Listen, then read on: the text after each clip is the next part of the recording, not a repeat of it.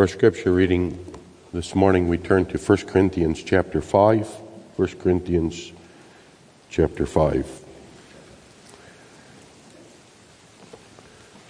It is reported commonly that there is fornication among you, and such fornication as is not so much as named among the Gentiles, that one should have his father's wife. And ye are puffed up, and have not rather mourned, that he that hath done this deed might be taken away from among you. For I verily, as absent in body, but present in spirit, have judged already, as though I were present, concerning him that hath so done this deed. In the name of our Lord Jesus Christ, when ye are gathered together in my spirit, with the power of our Lord Jesus Christ, to deliver such a one unto Satan for the destruction of the flesh, that the spirit may be saved in the day of the Lord Jesus. Your glorying is not good. Know ye not that a little leaven leaveneth the whole lump? Purge out therefore the old leaven, that ye may be a new lump, as ye are unleavened. For even Christ our Passover is sacrificed for us. Therefore, let us keep the feast, not with old leaven, neither with the leaven of malice and wickedness, but with the unleavened bread of sincerity and truth. I wrote unto you in an epistle, not to company with fornicators yet not altogether with the fornicators of this world, or with the covetous, or extortioners, or with idolaters, for then must ye needs go out of the world. But now I have written unto you not to keep company, if any man that is called a brother be a fornicator, or covetous, or an idolater, or a railer, or a drunkard, or an extortioner. With such a one, know not to eat. For what have I to do to judge them also that are without? Do not ye judge them that are within? But them that are without, God judgeth. Therefore, put away from among yourselves that wicked person. The verse that we consider as our text this morning is verse 5 to deliver such a one unto Satan for the destruction of the flesh that the Spirit may be saved in the day of the Lord Jesus.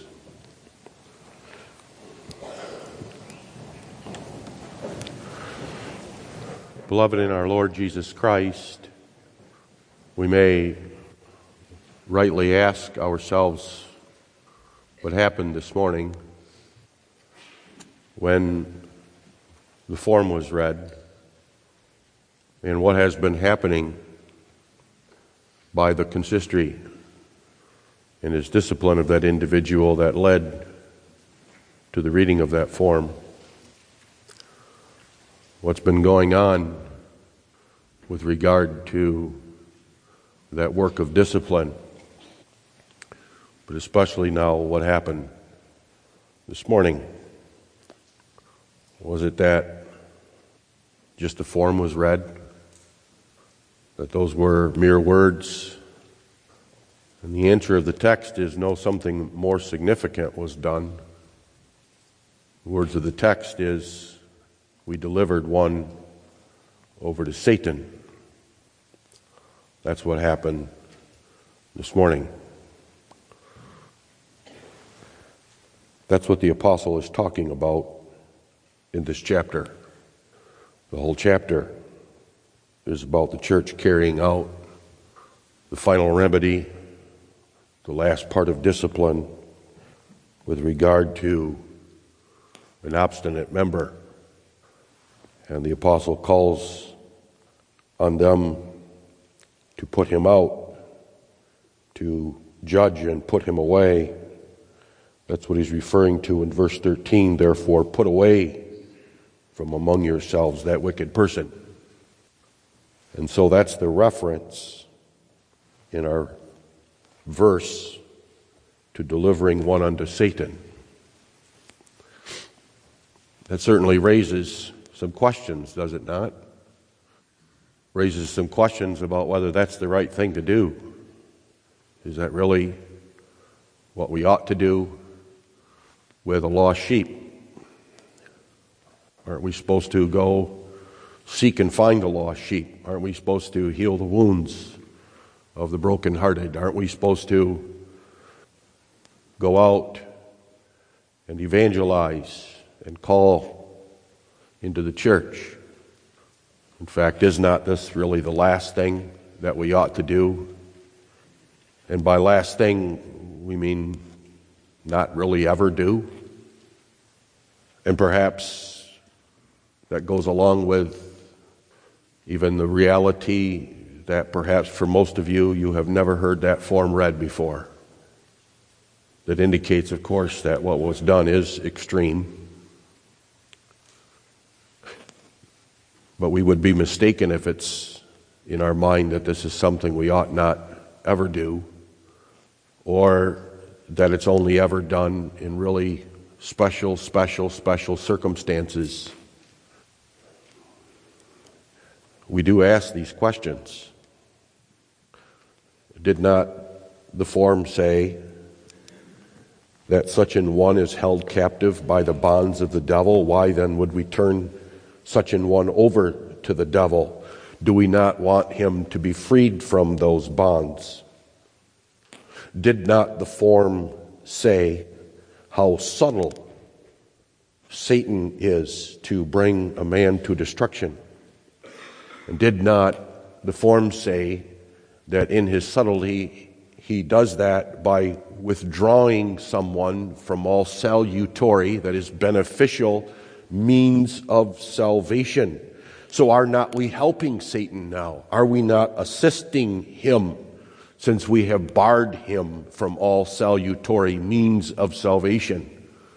Have we not now barred him from the very means of grace that is needed for his recovery?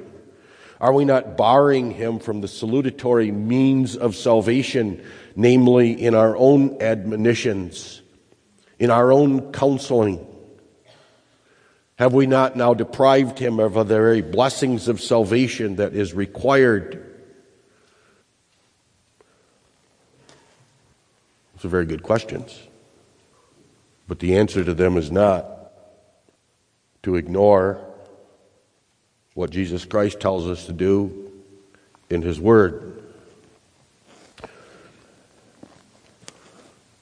The Lord calls us to take such an one and deliver him over to Satan. And we're going to consider that this morning.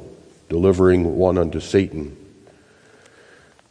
We look at the action, the object, and then the purpose.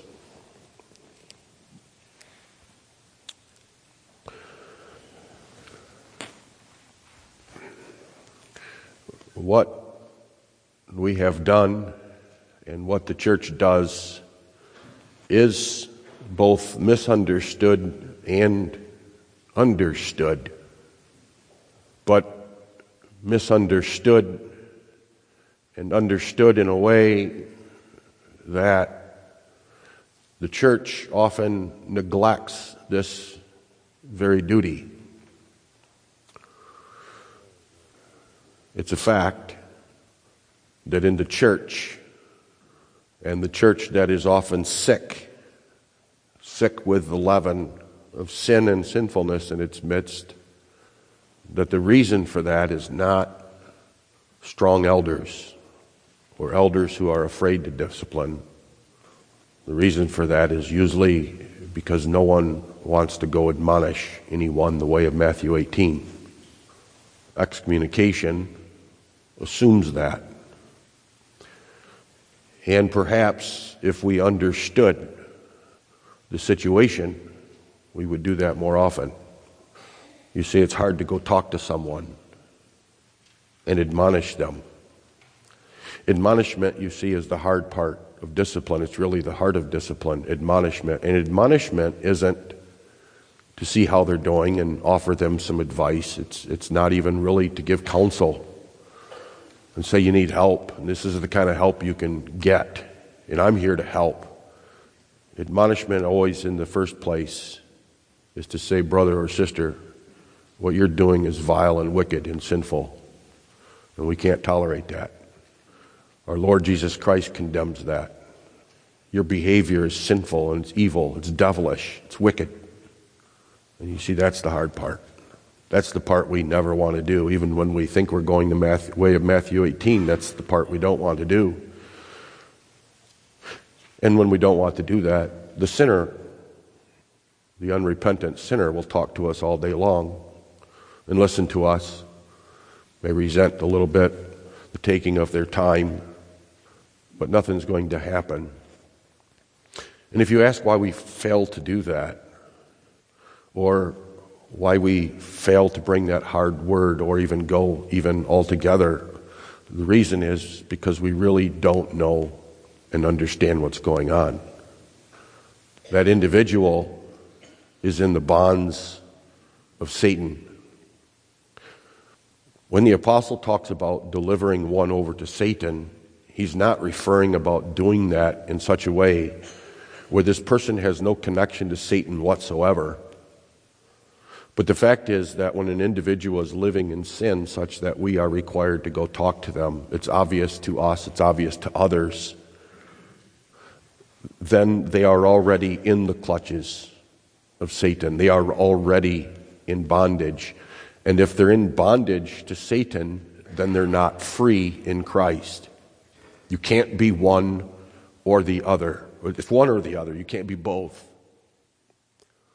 And if we really understood that, then we would carry out discipline more faithfully. So if you see troubles in the church, don't wring your hands. And don't call up the elders right away. Understand what's going on and go deal with it the way of Matthew 18. That's one thing we can learn this morning, brothers and sisters. Do your job because delivering one over to Satan is the work of the church. And if we don't want a form read, then the solution to that is not don't do anything because that will not lead to results and often leads right to this is do your duty and admonish when as the form puts it the sins as they were are small. When they're slight before someone's heart is so hardened that they won't listen to anyone.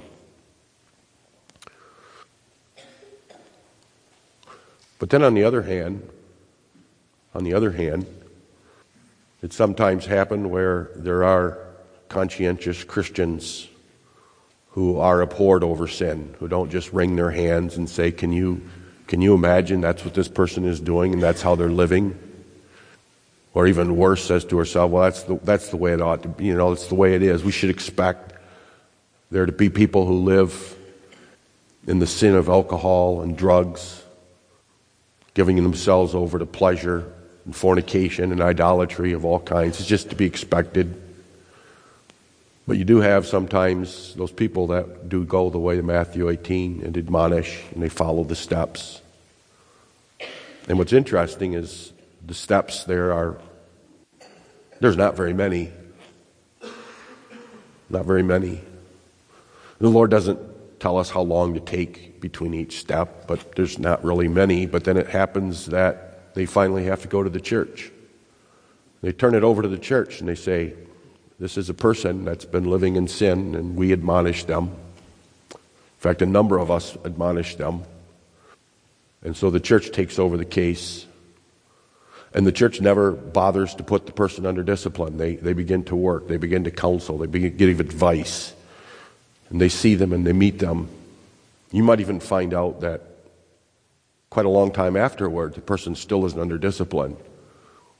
Or if they're put under discipline, the discipline can take years and years and years and years. The steps seem long and tedious.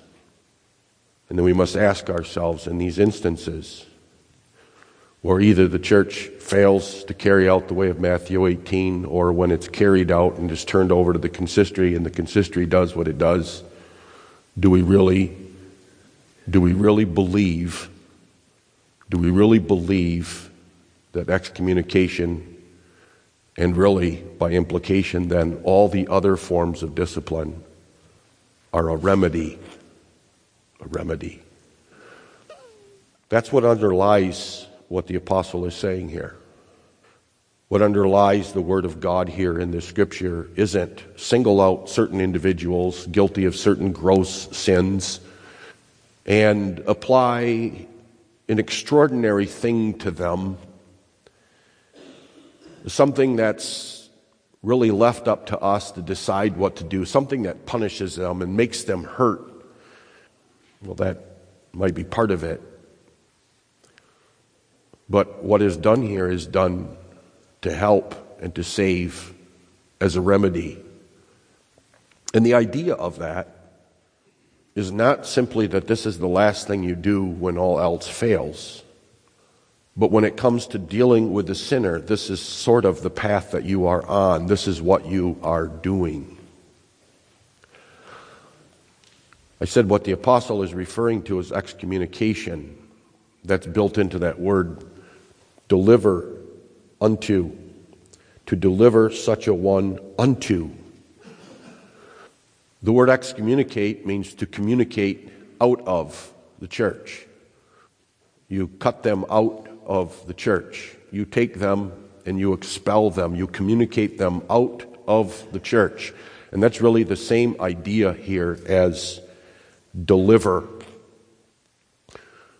We may talk about taking delivery of a car that we purchased, or we're going to go deliver a package to someone's house, and we all know what that means, and that's really the idea here. To deliver has the idea of sort of a legal transaction, really. It's something that you do knowing full well what you're doing, and what you're doing is transferring ownership and responsibility of something to someone else. You took delivery of a vehicle because you went to the dealership and you paid them some money and you signed some documents that now make that car yours. And the dealership, which formerly owns the car, brings it to your house and now it's yours. And you may do with it whatever you want. Sometimes that word has very negative connotations. For example, it's used in Scripture for the idea of a judge who delivers the guilty over to the keeper of the prison so that he might then take that person and put them in prison. The scriptures refer, use that word to refer to those who bring others before the law. Jesus tells us that in the latter days, they are going to take you, that is, members of the church, are going to take you and deliver you over to the council, that is, the elders, so that you may be scourged. And he warns about the day in which there's going to be brothers who deliver their brothers and parents who deliver their children over to the state to be killed, persecuted. Scriptures refer use that word to refer to God taking the fallen angels, those that we call devils, and delivering them up to the chains of darkness, and there to be reserved unto judgment. In this particular case, it is the church that is doing the delivering and the recipient of that deliverance is Satan.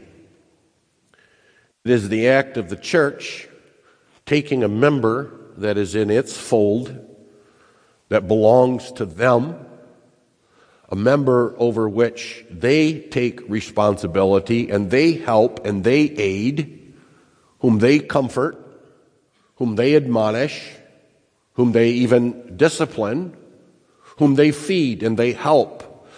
A member that belongs to the Church of Jesus Christ, and they deliver that member now out of the church into the hands of Satan. And the idea of that delivery now is This individual is no longer our responsibility, does not belong to us, has no part with us, has no right to everything that goes on in the church, has no right to the preaching of the gospel or the means of grace. They have lost their right to the blessings of salvation. And indeed, that's what you're saying. You're saying this person now is deprived of every salutatory means of salvation that is found in the church. They no longer have the right to our company and our fellowship and our help. They now belong to Satan. Satan now has the right to do with them whatsoever he will. If you ask how that happens or why that happens, it has to do with really the great wonder that brings us into the church and what really happens when we're brought into the church. And the idea of how Scripture looks at the two great spheres in this world, in this universe. There's, first of all, the sphere of this world. To it belongs everything that is substantial, everything that is physical. To it belongs the thing that the text calls flesh. It is the world that is carnal. It is the world that is under sin. It is the world that Scripture says is under the control and dominion of Satan. He is the prince of that world, that sphere. And then there's the sphere of the church. In the sphere of the church, Christ reigns and rules. He's king there. In the sphere of the world, Satan has the right to do with its members whatever he wants. And understand that Satan's rule is a cruel rule. It is not a rule of love. It is not a rule of care or concern. Some foolishly even think that way. They, they, they think that Satan can be a friend, that Satan is someone that's quite powerful that can help them. That's the idea between Satanists. That's what drives them, and they're fools. They don't understand that there's not an, not an ounce or speck of love in Satan. Only hatred. Hatred of God and the neighbor. And those over whom he has the right to rule, which is his right by virtue of depravity, by virtue of original sin, by virtue of the fall of man. Man forfeited his right to be governed and ruled by God as his friend, as his friend and Lord, and was delivered over to another Lord. That's really what happened in the fall. God delivered the whole human race over to Satan and said, Here, they're yours. You now do with them what you will. You now have dominion over them, and he rules over them with considerable power. What goes on in the world happens at the behest of Satan, at his command, at his demand. But none of it has anything to do with caring or love or concern for those whom he rules. He is the destroyer. He intends to take everyone down to hell with him, to destroy them, to destroy their flesh. Satan understands the end of all things. Satan knows full well, even now, that God has the victory, that Christ reigns in heaven. He knows and can see every day that there are indeed fallen angels, reprobate angels, whom he controls, but he can't control all of them, and he's never gotten them. They're elect. They're pure, they're holy. He knows the end, which only adds to his fury, adds to the intensity with which he works. He knows he has but a short time, but what he does in the world is not love and care to help, even when he makes someone fabulously rich and sets them up over kingdoms and nations, as he will do with the Antichrist, it is for his own selfish ends and purpose purely, entirely. Give him a chance to destroy, and he will destroy, which is why as we're going to see, when you deliver one over to Satan, it's for the destruction of the flesh. That's what he does in his realm. In the realm of the church is where the Spirit of Jesus Christ rules, and it's a place that concerns the Spirit. In the church of our Lord Jesus Christ is where we are taken out of the world and placed into the church. That's what happens at regeneration.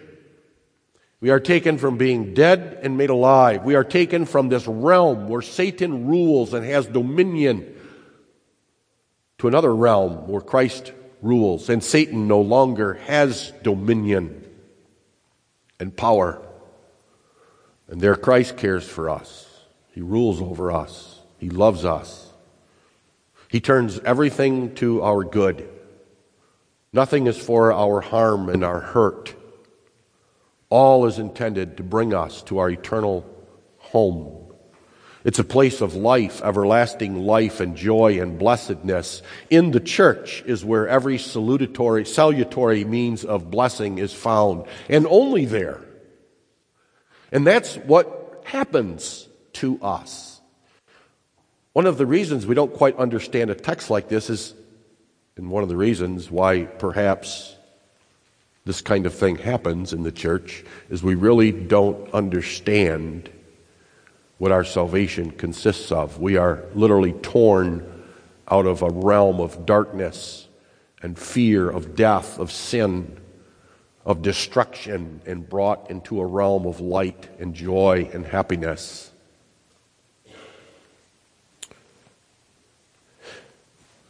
But then, but then there are times when the church is called upon to take a member who was in the sphere of the church, who was a member of the church by confession, who has made confession of faith, who claims to have Jesus as their Lord and Savior, who claims to be saved by that Lord, who claims to have their sins washed away in the blood of the Lamb. They are not unbelievers. They are not heathen people, not publicans.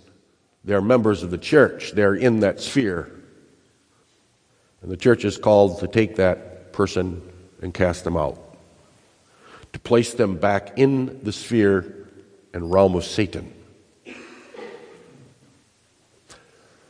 And it's as they were handing him a package, saying, Here, we have transferred membership. Transferred membership from the church to you, to Satan. That's what happened this morning. Now, this is the work of the church. When the apostle talks about delivering such a one unto Satan, he's not talking about something he does himself. He's calling on the church at Corinth to do that, and to do that, of course, through its office bearers. Now, as I said, this refers to excommunication, but we should understand it does not begin with excommunication. It's a process. That's why we have a church order that lays out that process. And what we should understand is that really is what happens as soon as the church, through its office bearers, takes a case by way of Matthew 18 or a case wherein there is public gross sin, something that's happened that's public and gross. So it's brought to the consistory. And the consistory then places that individual under discipline, which ordinarily should happen almost immediately. When it comes by way of Matthew 18, or it comes as a public gross sin, we're going to get into this, it's because the person has been impenitent. But this is what the church does, and it really is what happened as soon as they're put under discipline. Remember question answer 85 of the Heidelberg Catechism? Talks about those who have errors and a wicked course of life are complained of, brought to the church, or those thereunto appointed by the church, that is, the elders. And if they despise their admonitions, are by them forbidden the use of the sacraments whereby They are excluded from the Christian church and by God Himself from the kingdom of Christ. Notice how that's put. The way the Reformed look at it is not simply that excommunication now is when that happens, but that's essentially really what happens when someone is barred from the table of the Lord. You're saying to them, You have no right to this table. And since that table is the table of communion, it is the table that's found only in the church, it is a form of delivering someone over to Satan. So the idea is that all of discipline belongs to that. And that's really what is going on.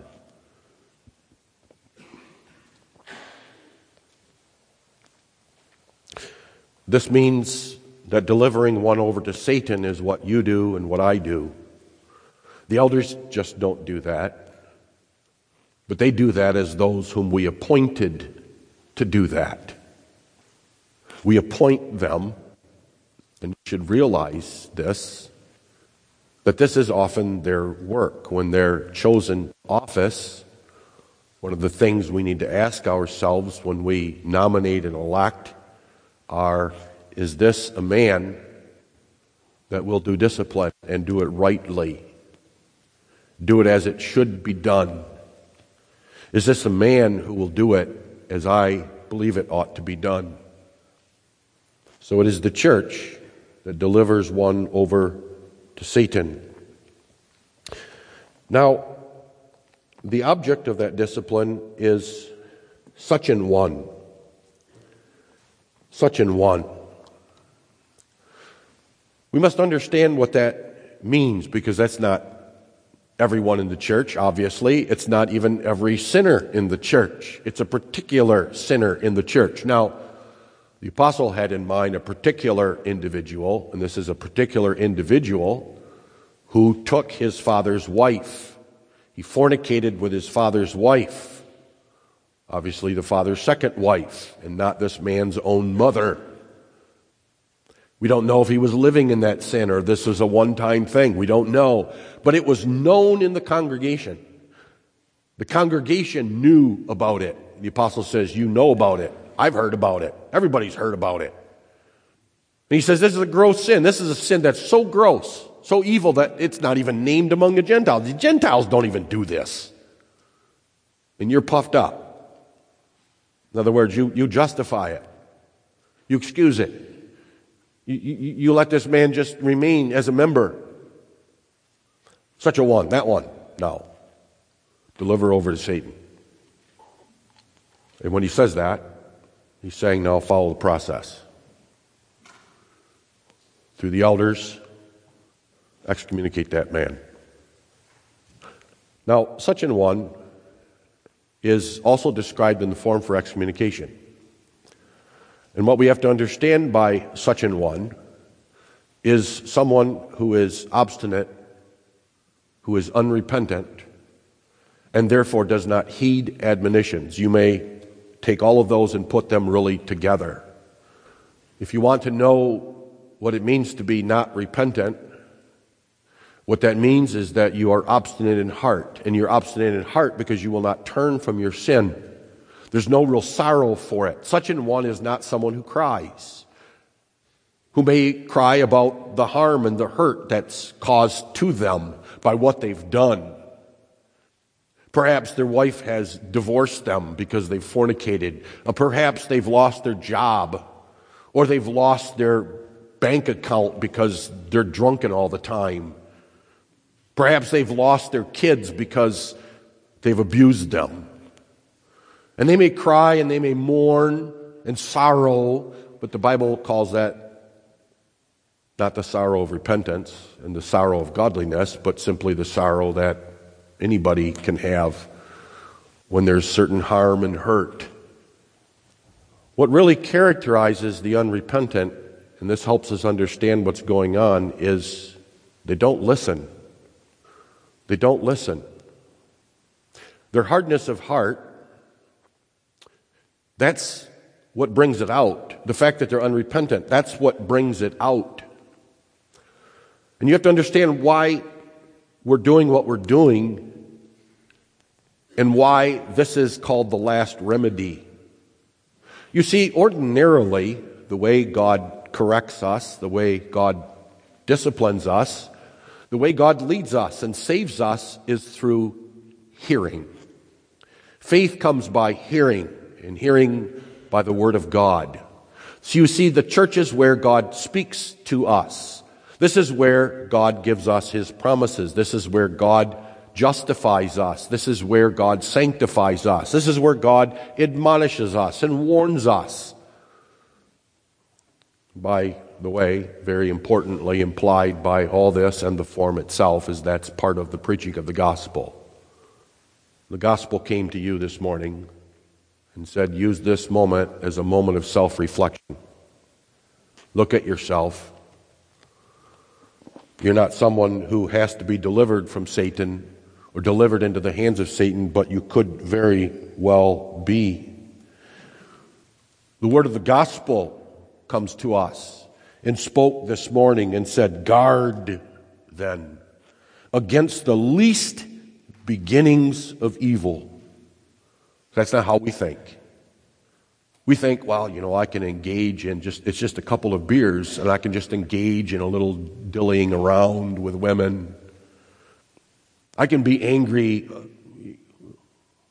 furiously angry now and then. I can say evil things to you every now and then. It's not a big deal. If I allow my eyes to wander over to pornography, it's not a big deal. I mean, it is. I, I recognize it's sin, but do I turn?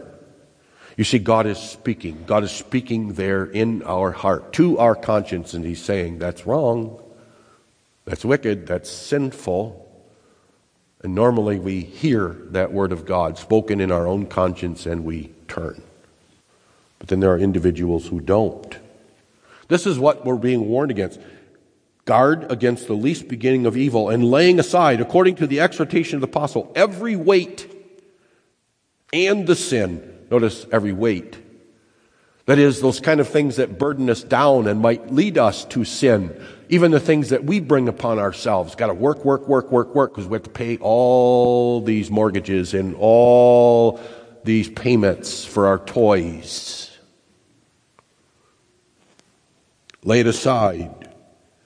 Let us run with patience the race. Be sober. Watch and pray.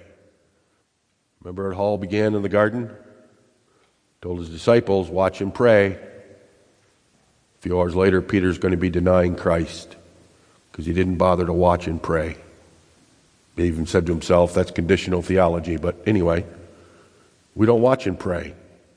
Not a big deal. Well, what's going on? Well, we're not taking heed to the means that God uses. Remember, the devil is one who tries to take us away from the salutary means of salvation. Why is it that one is turned over to the devil? And the answer is because he deprives us of salutary means of salvation, but we can do this to ourselves. Absent ourselves from the preaching of the gospel, say, well, it's really not all that important brother or sister comes to us and warns us of her sins and we don't listen to them. the point is that normally in the church, it's through the word, through you speaking it, through myself speaking it officially as your preacher, the elders preaching it or bringing it. And that's what God uses to sanctify us, to bring us to our knees, to humble us, to work repentance. But then there's some individuals that don't listen. Doesn't matter now what the reason is. Maybe it's related to their upbringing. Maybe they suffered some terrible trauma. Maybe they just are proud and they think, I can fix this.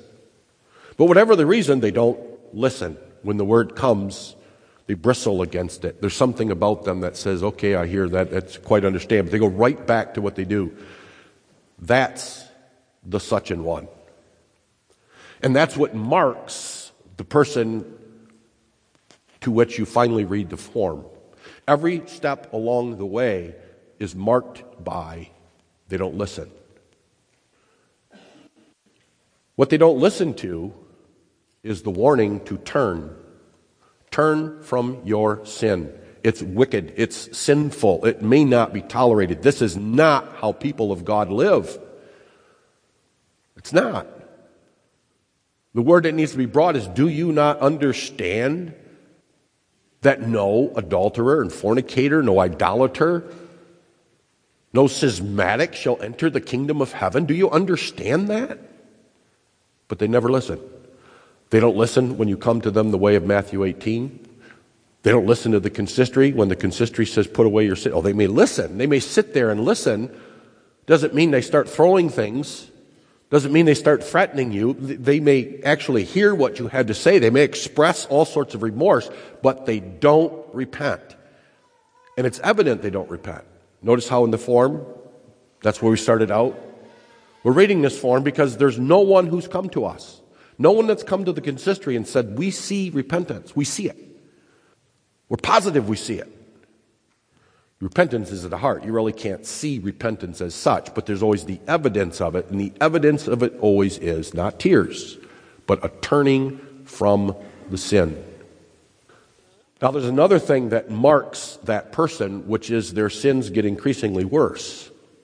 You see, that word deliver is not only used for excommunication with the church to someone else, but it's even referred to with God. God delivers them over to a reprobate mind. Paul uses it in Romans chapter 1 for what God does, the hardening process, the developing of sin process out in the world where Satan lives, how it all works, how there's destruction is that a man sins and he wants sin more and more and more and God just delivers him over to it until the next thing you know that sin ruins and destroys him. Happens. Well, that same kind of thing can happen in the church because they don't heed. They go deeper and deeper. The addictions get worse and worse. The effects get more and more painful. Sometimes you even see that in one you deliver over to Satan. They're glad finally when they're excommunicated because they're sick of living the double life. They're sick of being admonished. They're tired of being called in. They want to be, as they think it, freed. But now, what happens when you deliver them over to Satan is they will be destroyed. You see, the church delivers one over to Satan for a reason, and that is he destroys flesh. And the problem with the person who does not heed is that's the only thing that's left to turn them. They don't listen. The ordinary way doesn't work. You can talk and talk and counsel and counsel. They don't listen. And so finally the church says, We're going to deliver you over to Satan. He knows how to handle this. He destroys the flesh. But why is this a good thing? Why is this what the church has to do? Why is this what's done? And notice, it's not simply to protect the church. That's a reason we excommunicate. So we might not be corrupted by this vile and filthy member. Rotten. It's the term the form uses. Because that's a reality too. The name of God is blasphemed. That's a reality too. We have to stop that. If we understood that more, we would go the way of Matthew 18 more. God's name is blasphemed by your drunkenness. God's name is blasphemed by your idolatry and all your pleasure seeking. You see, the flesh is the source of all our sin. And understand now, the text doesn't simply make a distinction between your body and your soul, but it's making a distinction between that which belongs to the kingdom of this world, including your fleshly soul, your fleshly heart, your fleshly mind, your fleshly will, your, as long as also your fleshly body. And that's what Satan will destroy. You see now how that's a good thing? Or can be a good thing? It's not always a good thing. Satan is the, in the business of destroying flesh, and for many, that brings them right to hell. It can happen with the excommunicated person. In the end, their flesh is destroyed and there's nothing left. There never was anything. They were brought up in the church and there was no spirit. They weren't regenerated. There was nothing there. And you deliver them over to Satan and he has their way and next thing you know, you see them living in sins that you couldn't even imagine. But even if that doesn't happen, Eventually, their flesh will be destroyed. They'll be brought to the grave, and that's it. Nothing is saved, nothing is delivered.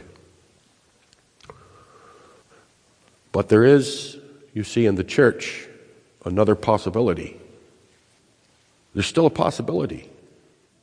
And we understand this as a possibility when we truly understand what it took to bring us in the church. And that is, God gives us a spirit, places His own spirit, puts His spirit in us, which is incorruptible, can't be killed, can't be denied. Now, that spirit might not be reigning in us. It should be.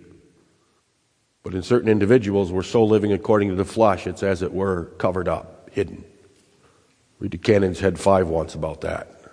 But what's going on when we refuse to watch and pray? When we refuse to exercise our faith, when we live in sin, read what happens. This is what happens. And you see, in such cases, that spirit no longer is fed and energized and strengthened by the word because this person doesn't listen. You could talk and talk, and it's not going to get down to that spirit. It's not going to reach that spirit. But there is a possibility that when you deliver this one, such an one, over to Satan, and they do indeed have the spirit, that their flesh is destroyed, and that spirit, as it were, busts free it breaks free and they wake up. Just like the prodigal son. He was delivered over to the pigs. Thought he had everything, but he ends up eating the husks for the pigs. And he wakes up and says, What in the world have I done? The flesh is destroyed. Satan has his way. And the spirit, as it were, is saved. That's one thing that's meant by the day of Jesus Christ. And you understand this is only possible if you believe that your salvation is all of grace. You see, where salvation isn't all of grace, then discipline's a bad thing. It's a thing you never do. Only done in maybe very, very extreme measures because we're really sick of the person. We want to get rid of them. But not in the church where we understand we're saved by grace. Not when we understand that when God comes, He puts His seed of regeneration in us and it brings us out of darkness into light. It enlivens us and it changes us dr- drastically. And we so believe that that salvation is by the will of God and according to His will that we can deliver such an one over to Satan and say, we really don't have anything more to do with this person. Oh, yes, we're going to admonish them as a brother. We're not going to count him as an enemy, but we're not going to fellowship with him either. That's what Paul's talking about in the latter part of that. Talking about fornicators in the church that were put out. Don't eat with them, don't fellowship with them.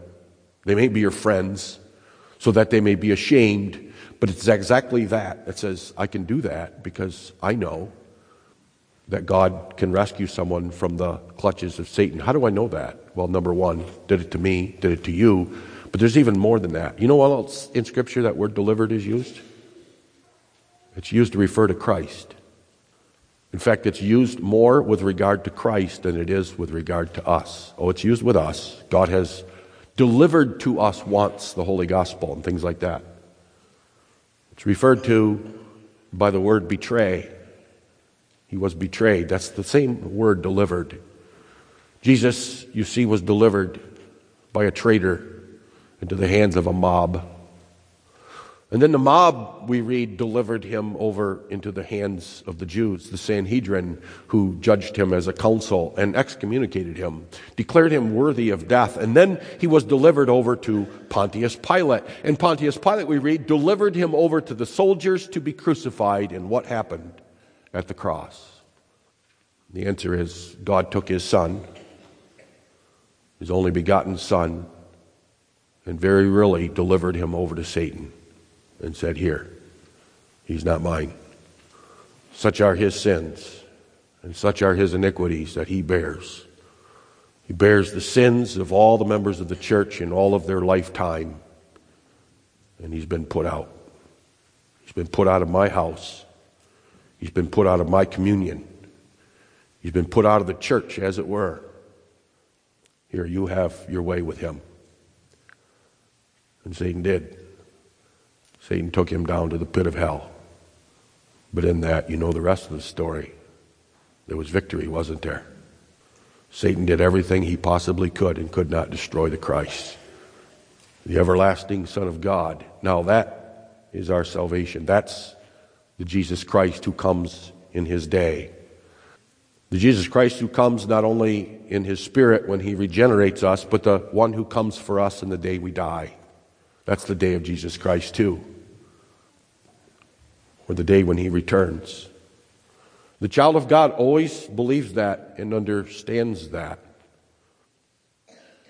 That God is able to save according to his will and his decree on his own terms and in his way. So that there comes a time, even in the church, where we have to say, We've done all we can do. We know God uses means, ordinarily means, these means, but now we're going to use this last means and see what God can do. Because don't forget, that's what especially shows His grace, the power of His grace, is it not?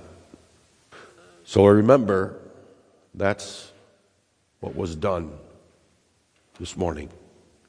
The last remedy was administered, an extreme remedy, oh yes, delivered over to Satan. But our God is great, and our God has demonstrated how he can deliver one from the clutches of Satan.